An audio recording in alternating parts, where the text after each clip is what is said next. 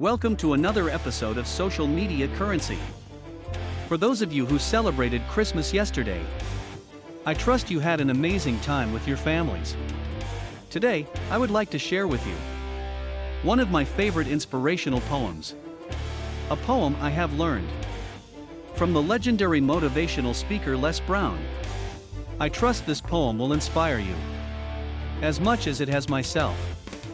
Here we go. If you want a thing bad enough to go out and fight for it, to work day and night for it, to give up your time, your peace, and sleep for it. If all that you dream and scheme is about it, and life seems useless and worthless without it.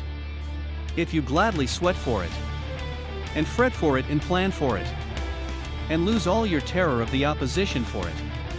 If you simply go after that thing that you want, with all your capacity, strength, and sagacity, faith, hope and confidence, and stern pertinacity. If neither cold, poverty, famine, nor gout, sickness nor pain of body and brain